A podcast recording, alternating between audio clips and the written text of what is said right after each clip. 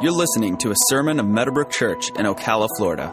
For more media resources, visit us online at www.mbcocala.com. We're going to finish uh, our series today. We're never done. Do you understand that? We're never done. Um, but we're going to wrap up our series on encouragement today. Has that been an encouragement to anybody? Have y'all gotten anything out of us? Good, good. And today, some real important things. Uh, we've declared that 2010, I believe the Lord has prompted this. 2010, that's, it's still 2010, right? Yeah. Okay, you know, time is ripping by. Uh, to be a year of growth. And secondary is numerical growth of the church. That happens, and we're grateful for that, and we do expect that also. But primarily, it is the growth of you as an individual, coming more into wholeness and stability and maturity in Jesus. And that, that spiritual growth is the key to progress in your life. And so we're giving ourselves to that. Everything is aimed at that. It is all the time, but we're emphasizing that even more and more. So we're going to wrap up on encouragement today. Uh, actually, this is called the ministry of encouragement because you, say me, you have a, you have a responsibility, you have a ministry to encourage folks. And we'll talk more about that in a moment. Next week, I'm starting a brand new series entitled Traps and Tricks. Traps and Tricks. Part of getting your way through all of this is being aware of traps and tricks.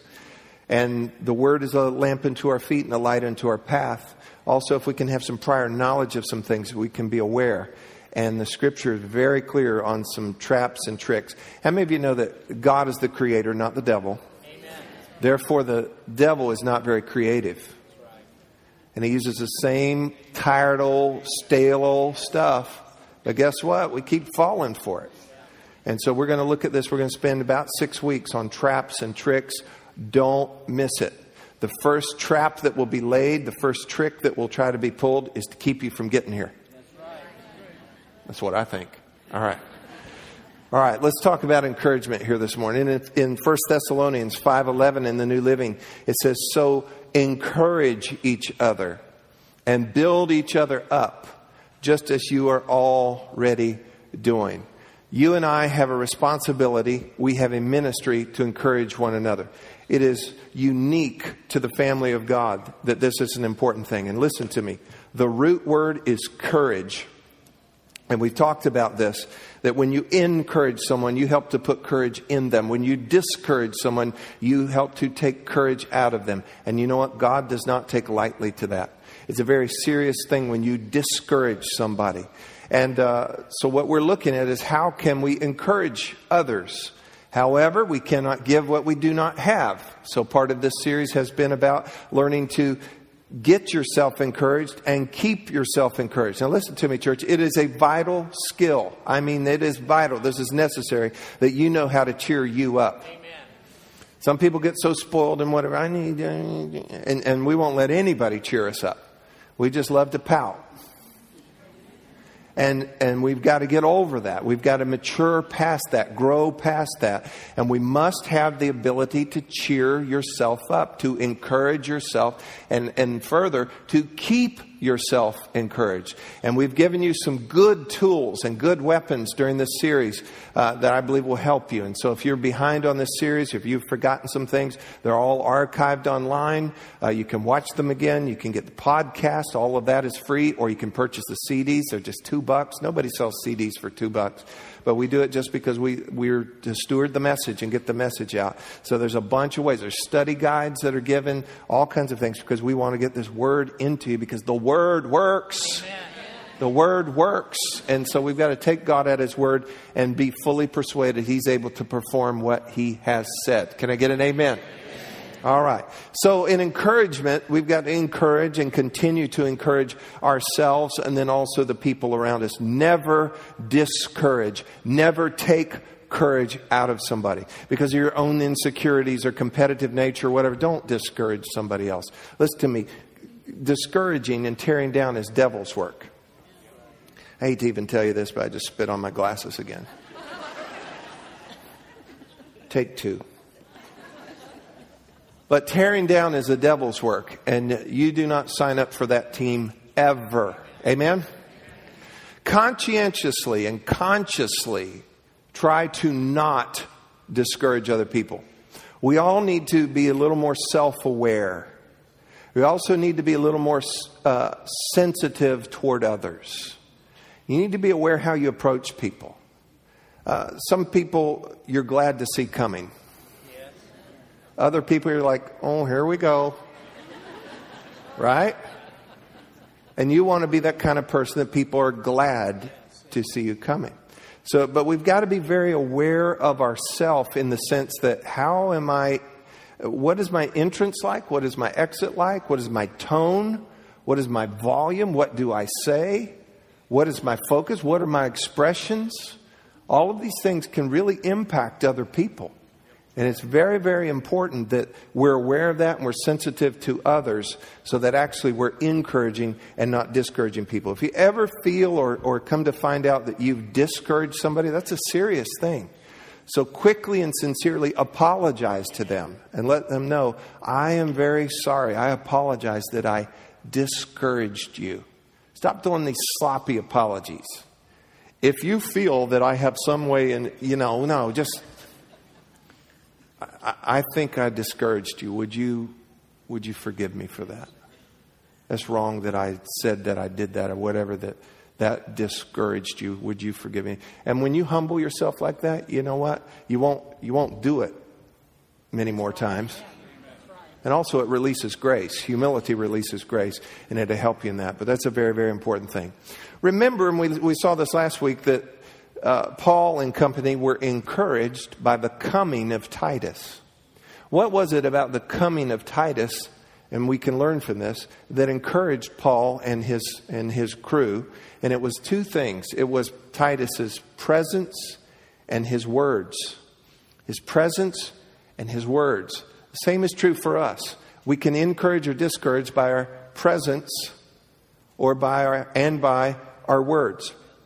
Romans 12, 8 in the New Living, uh, and this is listing the motivational gifts. There's many different gifts that the Holy Spirit gives to people. And the main thing about a gift is you're to use it. You're to use it. And on Wednesday night, we're doing an extended series on the Holy Spirit. I am so excited about where we're going with this series. So you don't want to be missing what's going on on, on Wednesday nights. But uh, the Holy Spirit, one of the things He gives, endows us with, are motivational gifts. Some of those gifts are serving, teaching, giving is actually a gift, leading, showing mercy, and here, encouraging. In Romans 12 8, the first part of the verse, it says, If your gift is to encourage others, be encouraging. So if that's what you're gifted or graced to do, then do that. But understand this some people are obviously more gifted, more grace to encourage people, but that lets no one off the hook. Because encouraging, you ready, is a skill. Any skill can be practiced, and if you practice it, you'll improve. So all of us are to improve. And you say, Well, I'm just not that good at encouraging people. Well, we can work on that. You know, and, you, and you, you can practice on that. And it's a skill, and there's things that go with that that will help you to improve and be more of an encourager. Can I get an amen this far? All right, what I want to do this morning is add a couple things to our toolbox, so to speak, to our skill set that are going to help us, and, and God will help us in these things as well. The first thing, uh, as we start to wrap this up, that will help us to encourage others is touch. Everybody say touch. In Mark chapter 10, verse 13, it says, One day some parents brought their children to Jesus so he could touch and bless them. But the disciples scolded the parents for bothering him. When Jesus saw what was happening, he was angry with his disciples and he said to them, Let the children come to me. Don't stop them, for the kingdom of God belongs to those who are like these children. I tell you the truth, anyone who doesn't receive the kingdom of God like a child will never enter it. Get this verse. Then he took the children in his arms and placed his hands on their head and blessed them. In Genesis 48 and other passages, we find where patriarchs would bless their family or bless an individual. And if you'll read those, you'll see this, and this is important. Touching and blessing go together. Now, a blessing includes that you invoke the help and favor of God on someone. You declare something good over someone's life that God says, Yes, I can enforce that. I can, I can do that in them. And so we are to bless one another. Come on. We're to bless and curse not. We're to encourage. We're to speak good things over somebody that God says, Yes, I want to do that in their life. And so often in Scripture, though, we find this, and we don't know the full import of this, but that there was also touching that would happen. And a lot of times the laying on of hands on the head or whatever. Sometimes just the drawing near and speaking over. But touch is a very, very important thing, and it has to be handled in the right way. Studies show that you and I, all human beings, need 12 hugs a day. 12 hugs a day. And I don't believe you can really go over your limit. You need three just to survive. How many of you are on the critical list? Right. Three just to survive, six to maintain, nine to make progress, and 12 hugs a day to thrive. Now, when we're babies, and, and this is all fresh to me again because I've got my, my brand new baby grandson, and they brought him over the house the other day, and we couldn't touch him enough. And everything he does is cute. Look at his feet and his shoes. And, and we're holding him and kissing him and passing him around and looking at him and looking some more and looking closer and taking a picture of what we just looked at, you know, and just, and he makes a mess and that's cute you know? Oh, he stinks. Oh, that is you know? And there's and then they're getting ready to leave now, you know, and we got to touch him some more. Everybody pass him around one more time, look at him, kiss him, hold him, pass him again, get him back because I didn't get to smell him. And then we smell him, then we pass him off. And that's part of bonding. And, and we don't even know why we do it. You just go nuts. It's, they're just intoxicating, you know? But I think instinctively God knows we need that touching for, for bonding. And then as we grow older, people are not so excited about us. I mean, you don't walk in there, oh, his shoes, come here, I want to smell you. Oh, he made a mess. It's different. And it probably would be weird if it was still that way that they're, oh, you're passing over to me. Okay, you know.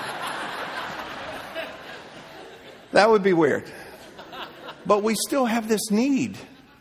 We still have this need for touch and to be hugged and for all of that. And hear this, hear this carefully to be safe and to be pure because it adds so much and it can bring encouragement to people. So I think church is a good place to hug, to shake someone's hand, to hold their hand, to hold them, uh, to hug them to pat him on the back, not on the butt, on the back. But follow this, but keep it pure. Amen. Your goal to come to church is not, I'm going to get my hug on.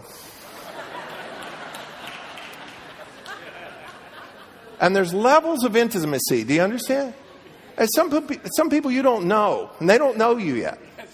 So I don't think you should go up and go, I'm so glad you're here. I just, you, praise Jesus, you're here.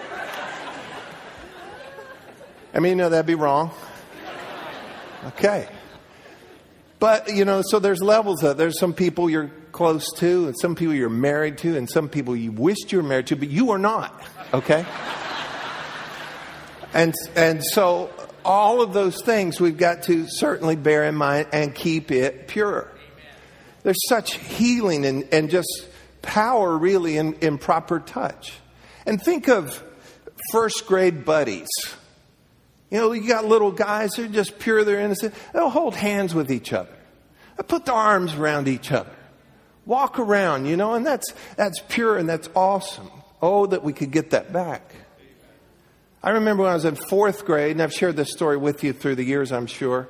Um, it was a bad time in our family life. My parents were in the ugly stage just before divorce, and it was just it was it was horrible, and um, you know, just a lot of things going on. Plus, I already was a in a lot of trouble.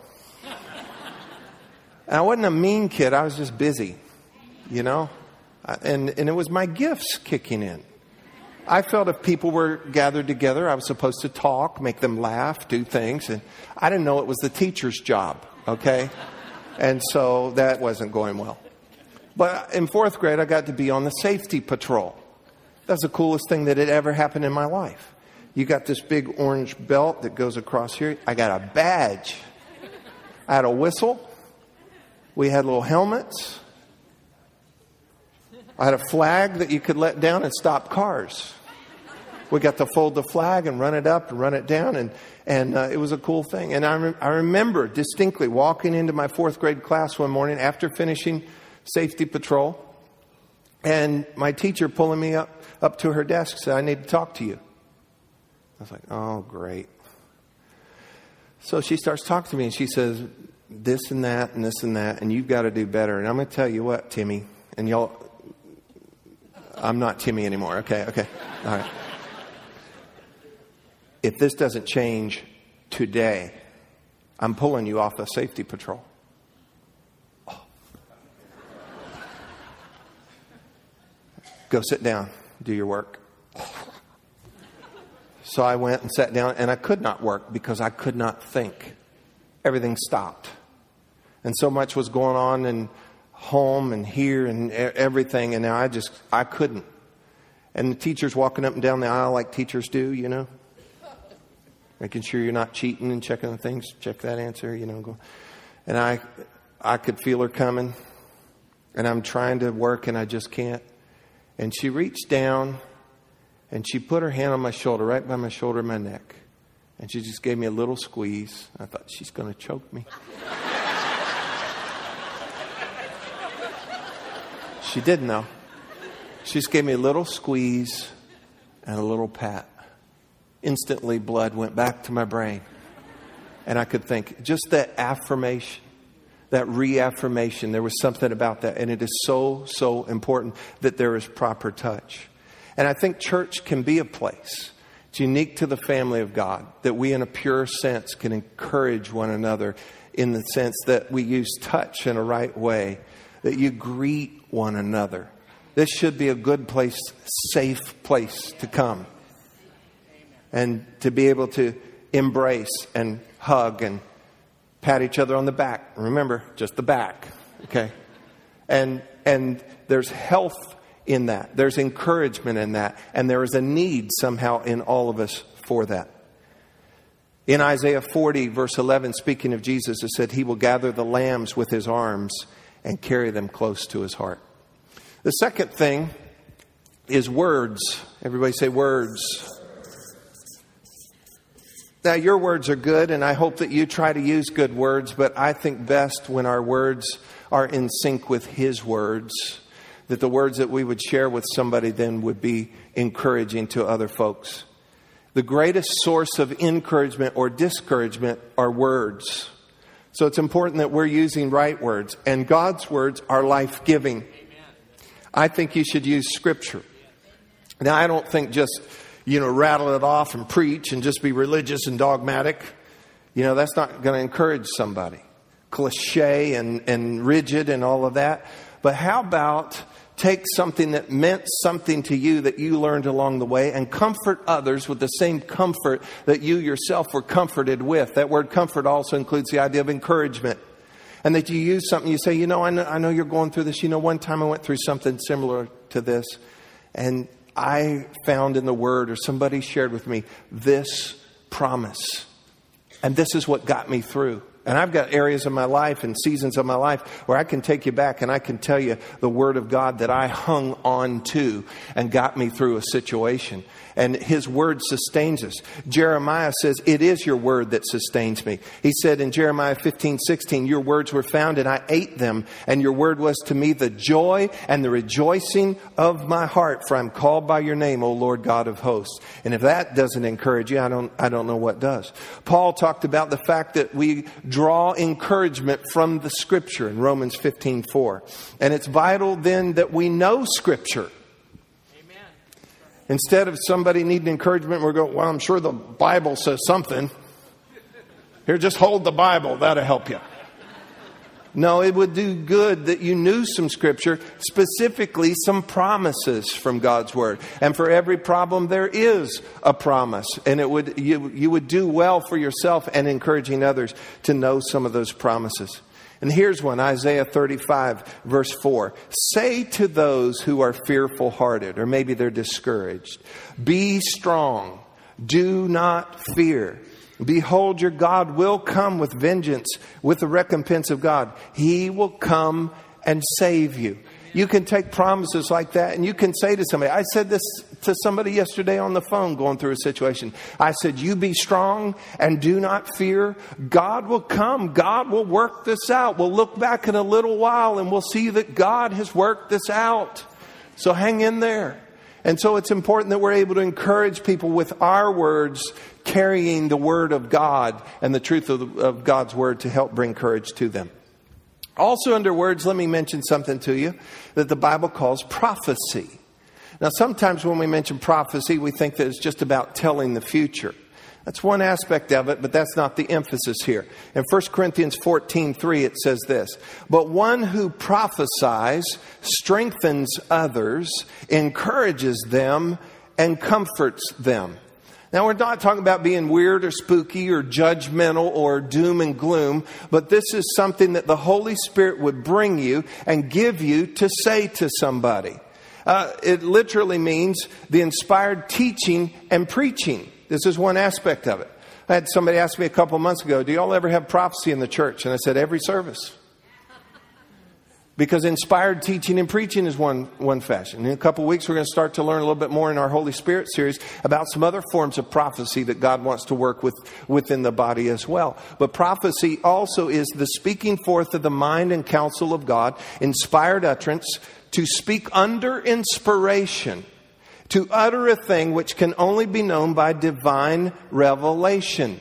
And sometimes, hear this, sometimes you're trying to encourage somebody, check on the inside, and God may be giving you something to say to them.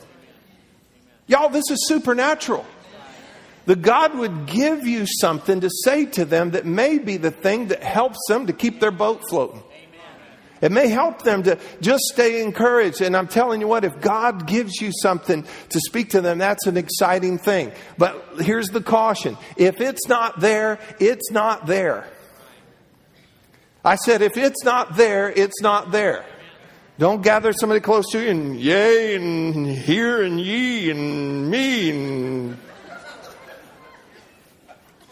get back with you. And I've known people before make up stuff.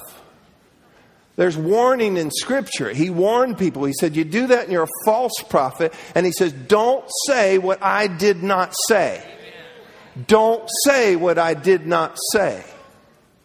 Because it will bring shame and curse. And when you do have prophecy, you've got an inspired word for somebody. Can I give you just a little suggestion on this? Because I believe things are received according to how they are delivered. Don't come off so strong and authoritative. The Lord told me. Why don't you wind it back a notch and just say, I believe God's wanting me to tell you this. I sense that the Lord wants you to know. Rather than coming off, it's not the you show. This is God wanting to use a vessel to say something that saves somebody's life and help them along. And so I think the approach is very, very important now. Prophecy will bring edification, exhortation, and comfort. All of that adds up to encouragement. All of those are manifestations of the encourager, the Holy Spirit. And let me add one other thing here on words. Have you ever felt discouraged, kind of felt that heaviness, and you've kind of tracked and processed, and you can't really locate what it is? We've talked in the last few weeks that disappointment comes, that's part of life, and if you don't deal with disappointment, then it kind of goes down into discouragement. And if you don't deal with it at the discouragement level, you know, it goes on down depression and defeat and so forth. And it's important that we deal with things up at this upper level. And sometimes, and this happens to me, sometimes that I'll, you know, maybe something's weighing on me and I'll, what is that? And I can think, oh, you know what, I need to take care of that. Or, you know what, I handled that wrong, I need to go make that right. Or, or whatever, and you, and you can kind of feel, or you know what? Yeah, that is bothering me. And you can take it to God in prayer and deal with it. And then sometimes I can't find what it is. Listen to me carefully. I can't find what it is. What is that? What is that? And I've really come to know over the years there's an enemy of your soul. And he likes to just weigh you down sometimes and lie to you and make you think you're just melancholy, you're just a sad person by nature.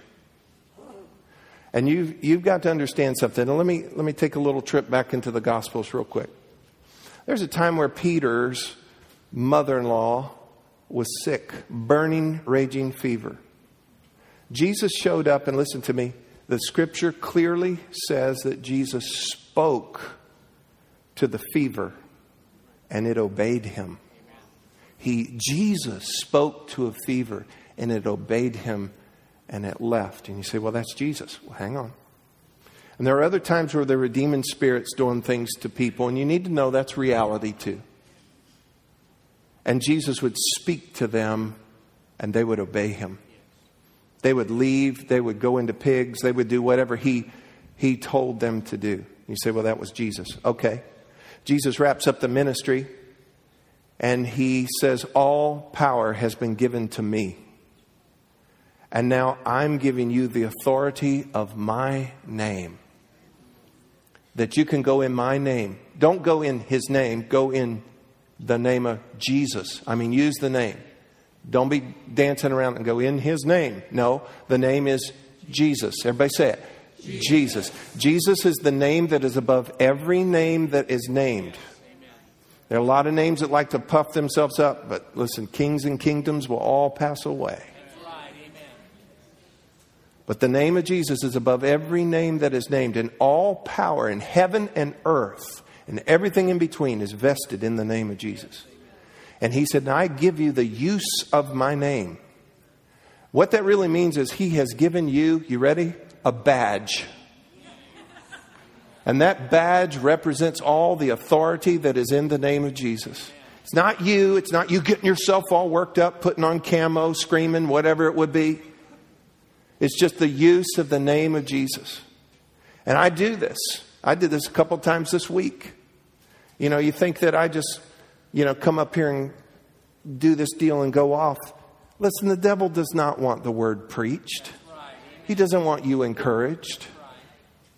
But Jesus is my Lord, and I'm on a mission, and no weapon formed against me would prosper. And you got to know those things along the way. But listen, you know, so, oh, I wish I was a pastor, then I wouldn't have any problems. I got thousands of problems.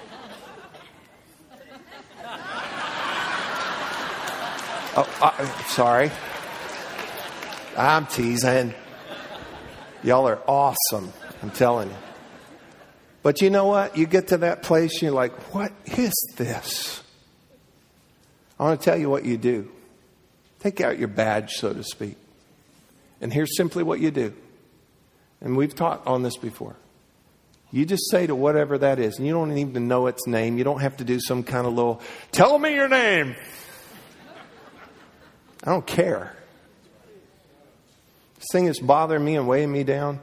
In the name of Jesus, leave me now. Okay? Wait, we're going to practice. We're going to practice. I'm going to do it again for you. You stir your heart in the authority of Jesus' name, faith in his name. In the name of Jesus, leave me now. All right, we're going to practice it. Ready? in the name of Jesus, leave me now. Okay? Now, you don't have to feel something super duper. You don't have to have some Bible college degree. Things may not be all hunky dunky in your life right now, but the authority and the power is in Jesus' name. And He's against the one who is against you. Amen. And He's given you the right and the power to use that name. Use the name of Jesus and rebuke that junk that would try to get on you. And you say, well, what if it's something I can take care of? Hey, take care of it in every way that you can, but don't let that stuff lay on you. Can I get an amen out of the people today? All right, one last thing. Don't worry about the time we started late. Lastly, be an example Or let me just put it this way be and do. Everybody say be and do. I think one of the greatest ways that you and I can encourage somebody is to be ourselves full of God, with everything in us, trying to walk this thing out right, where we just be and do.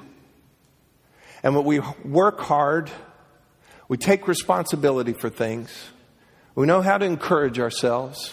It's not about perfection because when we fall, we do what? Come on, when we fall, we do what? We have a little saying around here I'm either up or I'm, or I'm getting up. A righteous man may fall seven times, but seven times he'll arise again.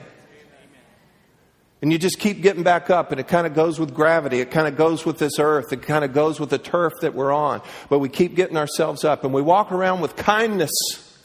And we're good to people, and we help people out, and you hold a door to somebody you don't even know. And you carry some grace with you, and you carry some peace, and you carry some class with you. And you have wisdom from above, and you have some courage from within, from God, and you just walk out this life and just be and just do. And as you do that, it's going to encourage and inspire other people. The people that move me are people that are being and doing, and they're not looking to see who's looking to see them be or do. They're just leaning into this thing and doing it with a pure heart unto God. And they've got problems, but you know what? They bear up under them manfully and they call to Jesus as their source. And in the midst of all their problems, they're still kind and gracious and generous to other people around them. And they believe God's word, they trust God's word. And you just be and you just do, and it's going to turn somebody on and it's going to bring them into victory. David and Goliath, how many of y'all heard the story? I'm not going to read the story, it ends the same way every time. But David showed up, shepherd boy, brought some Subway and chips and Gatorade for his brothers. Read the Bible. he showed up with these things and he found this giant. And this giant has cursed their God and is mocking them and they're hiding. I won't go into the whole story. But David said, God, you delivered me from the paw of the bear and the paw of the lion. This guy doesn't even have fur. and he knew that God would do that too. And David just, how do I say this? He beed and he did. he just went and was and did. And where before he defeated Goliath, they fled, they hid, and the scripture said they were dreadfully afraid. I mean, that's serious afraid. But once David just went out and was and did. It said that they rallied and they jumped and they rejoiced and they shouted and they pursued and they plundered the Philistines. They came into victory. They got encouraged because one guy would just be and do. Something happens to me when I watch somebody truly worshiping God. It moves me to worship. When I see somebody working hard at something, it moves me to want to work hard. When I see somebody who's incredible at what they do, you, you constantly need to be exposed to greatness. You do because it pulls you up. I expose my children to greatness. I want them to hear great music. I want them to see great art. I want, we, we go to New York, we go in the museums. Look at this. I want them to see it. Maybe at the time they're like, but time goes on, they've been exposed to greatness. The next time they see junk, they'll, they'll recognize it. But when I see somebody who's great at what they do, that moves me, makes me want to be better at what I do, makes me want to work harder at what I do. And you need to be around people like that. And you need to be exposed to people like that because I'm telling you, there's a principle that when somebody sets an example and they just go about their business to be and to do, and with the help of God, it's going to encourage people like nothing else that you could do. And you and I are called to live lives of examples that are going to cause other people to be encouraged. As we do this, in Matthew 5 16, it says, Let your light so shine before men that they may see your good works and glorify your Father in heaven. And if you and I, as we be and do, can somehow get folks to look at God and glorify Him, then we're truly, hear me, be, we're being salt and light. And when we are salt and light, it will help other people to taste and see that the Lord is good. And the bottom line, whoa, whoa, whoa, the bottom line is connection with Jesus. Relationship with Jesus. That's what makes people whole. That's what helps people to live a life that has courage. The Lord spoke to Joshua and he said, Just as I was with Moses, I'm going to be with you. And he commanded him, You be strong and very courageous. I'm going to be with you the whole time. So be strong and be very courageous. And so you and I, as we be and as we do, we can know that God is with us. Courage is a renewable resource. The world's looking for renewable resources. Courage is one. God is the God of all comfort or courage. And as we involve ourselves, hear me, when you involve yourself in encouraging other people, you're going to be encouraged. It's a law. God will see to it. You sow, you're going to reap. You water others, you're going to be watered. You bless, you refresh, you're going to be blessed. You're going to be refreshed because of this renewable resource. You comfort others with the comfort that you yourself have been comforted with. It just keeps on coming back and coming back. Keep yourself encouraged. It's hard to pull this thing to a close. Keep yourself encouraged and make it your business, your ministry, to be an encouragement to other folks. I'm going to stop right there. Did you get anything at all out of this today? All right. Thank you, Lord.